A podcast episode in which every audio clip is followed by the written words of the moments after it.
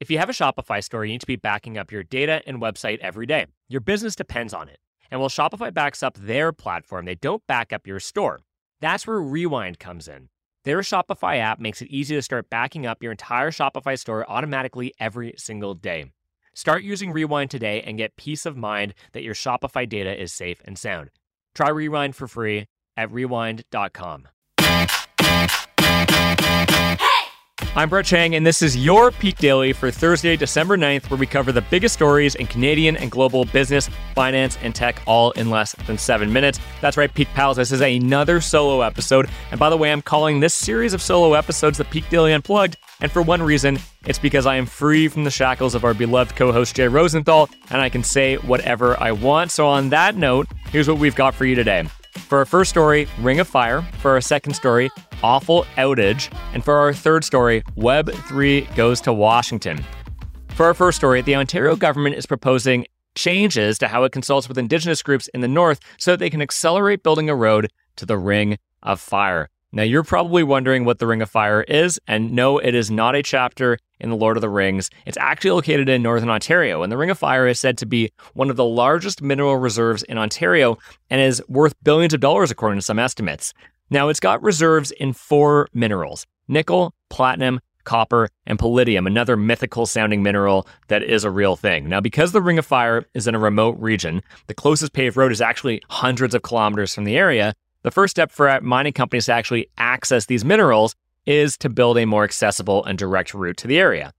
Now, the Ontario government proposes constructing a road into the Ring of Fire for easier access, and some Indigenous groups have come out in support of the proposal, citing economic benefits but others have proposed it for cutting right through Indigenous lands. So, the update on the Ring of Fire is that Ontario Premier Doug Ford is considering changes to the Far North Act, and this is a move that will lift some of the barriers associated with consulting Indigenous groups before moving forward with construction to build this road into the Ring of Fire. Now, the feds, who have long remained outside of the Ring of Fire discussions, have expressed interest for the first time ever in building this road. And along with support from the feds, watering down some of the protections could make it easier to get approval from Indigenous groups for road development and unlocking access to the area for miners. But there are still challenges. Developing the Ring of Fire would unleash concerns over the project's environmental impact and its impact on Indigenous land rights. There's also a lack of infrastructure in the area generally, and so taxpayers would have to foot a lot of the bill to build that all up. Now, building a road to the Ring of Fire is the first and most important step to developing the Ring of Fire and it could add an extra $25 billion to Ontario's GDP. That's a lot of money, and, and one big reason why you should probably care about this project.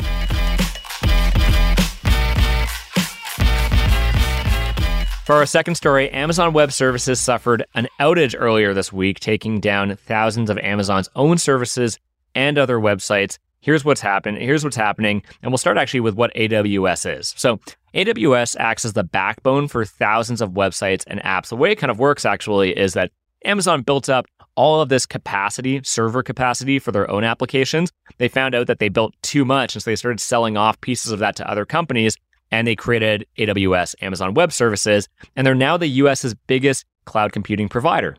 The outage took down websites on the east coast of Canada and the US, and here's a few examples of what happened after they went down.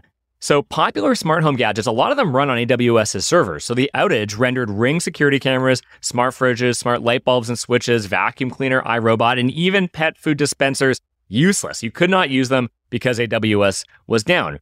And on the logistics side, drivers typically connect with delivery service partners through an app, which neither parties could access during the outage, leading to delivery setbacks right before the holiday season. Amazon's own Alexa and Prime services were also affected.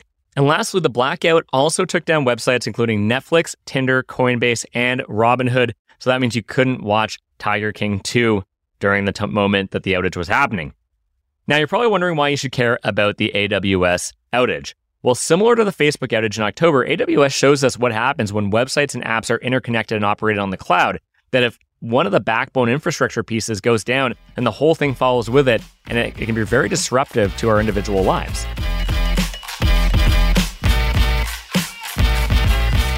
If you're struggling to keep up with HR trends and compliance or just need support getting HR tasks like policies and employee training done, HR Downloads has the greatest end to end HR tech solution that's helped more than 20,000 Canadian businesses just like yours.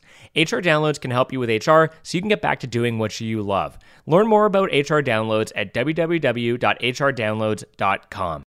For our last story, cryptocurrency executives testified before Congress yesterday. So here's what happened six executives from some of the biggest names in cryptocurrency, including Paxos, Circle, Coinbase, and FTX, answered lawmakers' questions about the burgeoning market.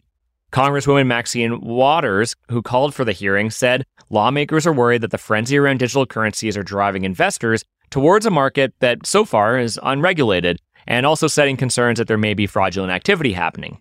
The executives pushed back on lawmakers' disagreement over whether or not digital tokens should be considered securities the execs think that cryptocurrency doesn't fit into the existing legislation and that Congress needs to create an entirely separate regulatory category for digital assets so that crypto can be brought into the regulatory fold.